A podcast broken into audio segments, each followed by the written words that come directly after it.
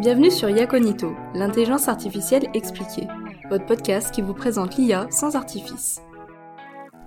Troisième volet de notre série IA et applications. Dans l'épisode d'aujourd'hui, nous allons nous intéresser à la prédiction du futur. Non, nous n'accueillons pas Madame Irma en guest star sur euh, Iaconito. En lieu et place, nous nous concentrons sur un domaine applicatif de l'intelligence artificielle, l'analyse prédictive. Pas de boule de cristal donc, mais de la science. Qui n'a jamais rêvé de pouvoir prédire le futur? Il faut avouer que cela serait tout de même bien pratique. Bien loin de la voyance, il s'agit pourtant de la promesse portée par l'analyse prédictive, un domaine d'application de l'intelligence artificielle qui a le vent en poupe. Le concept est assez simple. Analyser et apprendre sur des faits présents et passés pour faire des hypothèses et des prédictions sur des événements futurs. En gros, se servir du passé pour anticiper le futur, ce que nous, humains, faisons constamment et la plupart du temps par simple analogie. L'analyse prédictive regroupe de nombreuses techniques alliant statistiques, data mining et théorie des jeux, rien que ça. Ces différentes techniques permettent de créer des modèles prédictifs pour trouver ce qu'on appelle des patterns dans les données. Le but de ces modèles est de trouver des corrélations entre des variables et des événements. Par la suite, le modèle cherchera à retrouver des patterns connus dans de nouvelles données pour prédire la probabilité qu'un événement survienne. L'analyse prédictive engage un triptyque immuable. Des données, une modélisation statistique de ces données et des hypothèses. Les données servent de base d'apprentissage, le modèle est ce que nous appellerons concrètement l'IA, et les hypothèses sont les résultats produits par cette IA. Pour bien comprendre ce qu'est l'analyse prédictive, il convient de la positionner correctement et de distinguer trois niveaux d'analyse distincts. L'analyse descriptive, c'est une simple analyse d'un événement, un phénomène qui est en train de se passer. Nous allons simplement décrire ce qui se passe. L'analyse prédictive, elle, consiste à prédire et anticiper un phénomène avec un certain niveau de probabilité. Et enfin, l'analyse prescriptive permet d'aller encore plus loin Outre le fait de prédire un événement, elle permet d'expliquer pourquoi il va arriver et recommande des actions à mener pour répondre à ce phénomène. Cela se rapproche de modèles permettant de prendre des décisions. Nous voyons donc que l'analyse prédictive marque une belle avancée, mais comment fonctionne-t-elle concrètement? L'analyse prédictive nécessite de mobiliser des données actuelles et historiques. L'objectif est alors de trouver une relation entre des variables explicatives et des variables dont on connaît déjà une partie des valeurs. Cette définition très générale implique que les données que l'on peut mobiliser sont très variées et avant tout dépendantes des applications choisies. Pour simplifier, on peut considérer que la méthode algorithmique au cœur de l'analyse prédictive est celle de la régression. Plus simplement, cela veut dire que l'on se base sur un certain nombre de données connues pour trouver la relation entre plusieurs variables. Comme pour une grande partie des méthodes d'intelligence artificielle, les fondements mathématiques et théoriques de l'analyse prédictive sont donc basés sur des méthodes statistiques. C'est ce qui explique, comme nous le verrons plus tard, que les problématiques d'analyse prédictive sont très bien adaptées à des méthodes d'apprentissage automatique. Maintenant que nous avons une vue d'ensemble de la problématique algorithmique, et sans chercher à tendre vers l'exhaustivité, il peut être intéressant de citer quelques-unes des approches dont on peut le plus souvent entendre parler. La première, c'est la régression linéaire. Comme son nom l'indique, cela veut dire que l'on peut trouver une relation linéaire entre les différentes variables. Plus graphiquement, ça signifie que l'on peut tracer une droite entre tous nos points de données, et qu'il est donc facile, à partir de cette droite, de prédire des valeurs inconnues. Un autre type de régression est la régression logistique. Dans ce cas, on cherche à trouver une distribution de probabilités permettant de quantifier la probabilité d'un événement.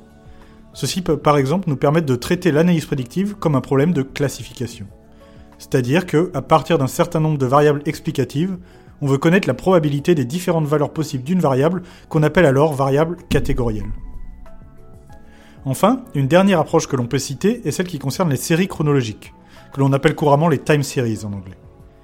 La différence est qu'on s'intéresse donc à des données organisées de manière chronologique, qui peuvent alors être constituées de cycles et de tendances qui sont difficilement prises en compte par des modèles de régression plus classiques. Il est donc nécessaire d'utiliser des modèles capables de reconnaître ces tendances et de les utiliser pour faire ces prédictions. Ces problématiques que nous venons de citer concernent des catégories générales pour lesquelles il existe de nombreuses méthodes, notamment mathématiques, pour les résoudre. Dans le cadre de ce podcast, nous sommes principalement intéressés par les méthodes d'IA plus récentes et plus particulièrement l'apprentissage automatique. Par conséquent, il nous paraît intéressant de mentionner quelques méthodes qui sont le plus couramment utilisées dans le domaine. Pour les problèmes de régression, on utilise principalement des méthodes qu'on va dire classiques, telles que les random forest ou les machines à vecteurs support, deux méthodes dont nous avons déjà parlé précédemment. Bien évidemment, dès que les données sont plus complexes, il est fréquent d'utiliser à la place des modèles de deep learning. Ceux-ci ont notamment l'intérêt de pouvoir augmenter le nombre de variables explicatives et de prendre plus facilement en compte des données externes complexes. Dans le cadre des séries chronologiques, une méthode bien connue du domaine est celle de la moyenne glissante autorégressive, ou ARIMA. Et, pour des méthodes plus récentes, il est là encore de plus en plus fréquent de s'appuyer sur du deep learning lorsque les données sont en quantité suffisante. Maintenant que nous savons comment ces technologies fonctionnent, penchons-nous sur leurs applications au marché et leurs différents cas d'usage. Commençons par explorer le premier de marché, celui du numérique. Il faut bien admettre qu'il regorge d'applications pour l'analyse prédictive. Et ce, pour une raison bien simple. L'utilisation de services numériques génère énormément de données historisées. Partant de là, il s'agit d'une vraie mine d'or. De nombreuses plateformes offrant des services, du contenu ou des produits utilisent aujourd'hui l'analyse prédictive pour proposer la bonne offre au bon moment et au bon utilisateur. Prenons comme exemple Amazon. Lors de votre navigation, on vous recommande sans cesse des articles qui pourraient vous plaire, ou d'autres achetés par des utilisateurs similaires. Certains moteurs de recherche et plateformes semblent même nous espionner tant ils sont précis dans leurs recommandations. Vous est-il déjà arrivé que l'on vous propose le contenu, le sujet ou bien le produit que vous étiez sur le point de chercher? Pour cela, l'analyse prédictive se base à la fois sur votre historique et sur d'autres variables comme la similitude de profil. Et côté recommandations personnalisées, Netflix s'impose comme un des maîtres de son domaine. En effet, jusqu'à 95% des titres proposés sur la page d'accueil de la plateforme sont des recommandations basées sur les habitudes de lecture de l'utilisateur. Afin de trouver des séries ou films à votre goût, la plateforme s'appuie sur de multiples facteurs comme votre historique de visionnage, les choix des utilisateurs ayant des goûts similaires aux vôtres, ou encore les informations liées à chaque titre, son genre, ses acteurs, sa date de sortie par exemple. Pour aller encore plus loin dans la personnalisation, Netflix s'appuie également sur le moment de la journée, les appareils utilisés ou encore la durée de visionnage. Passons désormais au milieu industriel, où l'analyse prédictive a, là aussi, plusieurs rôles à jouer. Tout d'abord, au niveau des moyens de production. En effet, si les données historiques sont exploitables et bien historisées, il est possible de mettre en place des solutions de maintenance prédictive l'objectif étant de détecter des dérives et des anomalies du système de production susceptibles de conduire à une panne afin d'anticiper les opérations de maintenance. Au niveau de la production, l'analyse prédictive aide à mieux dimensionner le volume de production grâce à une prédiction plus précise des ventes. Dans la même idée, elle peut anticiper des fluctuations des prix des matières premières que les causes soient dues à la saisonnalité de la demande ou à d'autres variables externes. Penchons-nous à présent sur un tout autre marché, celui de la santé. Ici, l'analyse prédictive permet entre autres de calculer la probabilité de contracter une maladie donnée. Par la suite, et selon la même logique, il serait possible de prédire l'évolution de cette pathologie dans le temps. Tout cela dépendant évidemment des données de santé disponibles, ainsi que des données externes et notamment environnementales. La prédiction est aussi intéressante pour estimer l'efficacité d'un traitement. Puisque certains traitements ne fonctionnent que dans des conditions particulières, l'IA simplifie l'analyse de ces conditions afin d'aboutir à une prédiction d'efficacité du traitement. C'est cette approche qui a d'ailleurs été utilisée dans le cadre de l'immunothérapie. Enfin, l'analyse prédictive, couplée à d'autres méthodes d'IA, permet d'évaluer de nouvelles molécules prometteuses. Certaines d'entre elles pourraient même devenir de futurs médicaments. Dernier marché que l'on abordera dans cet épisode, ceux de l'énergie et de l'environnement. La consommation d'énergie ne cesse d'augmenter depuis plusieurs décennies et cela pose un véritable problème. Cette énergie est produite la plupart du temps en exploitant des ressources fossiles.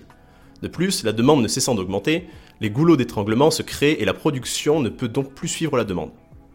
Toutefois, l'analyse prédictive peut nous aider à optimiser notre consommation. En effet, en étant capable de prédire la production et la consommation d'énergie, il est possible de promouvoir l'effacement énergétique. Il s'agit là de décaler certaines activités énergivores afin de limiter les pics de consommation.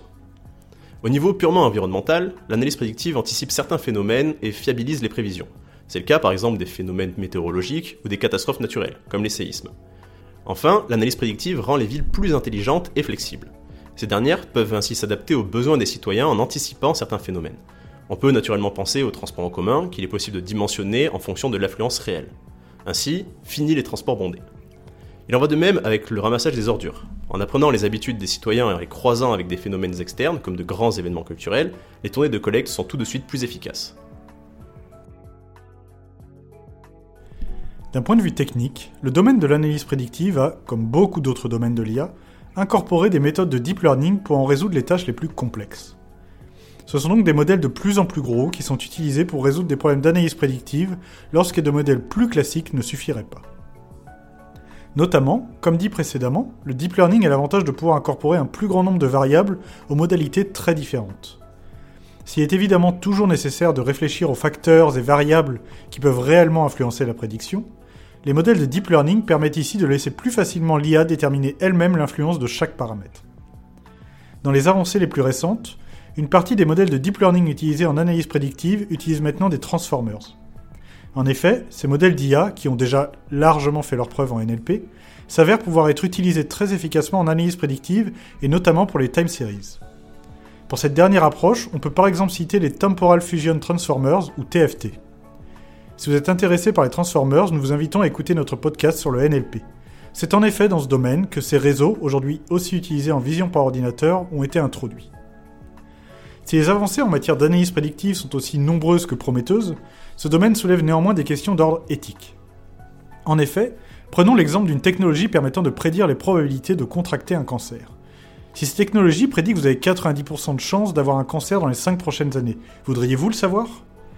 Ce qui est certain, c'est que certaines entités seraient tout à fait intéressées par le fait d'avoir cette information, comme les sociétés d'assurance par exemple.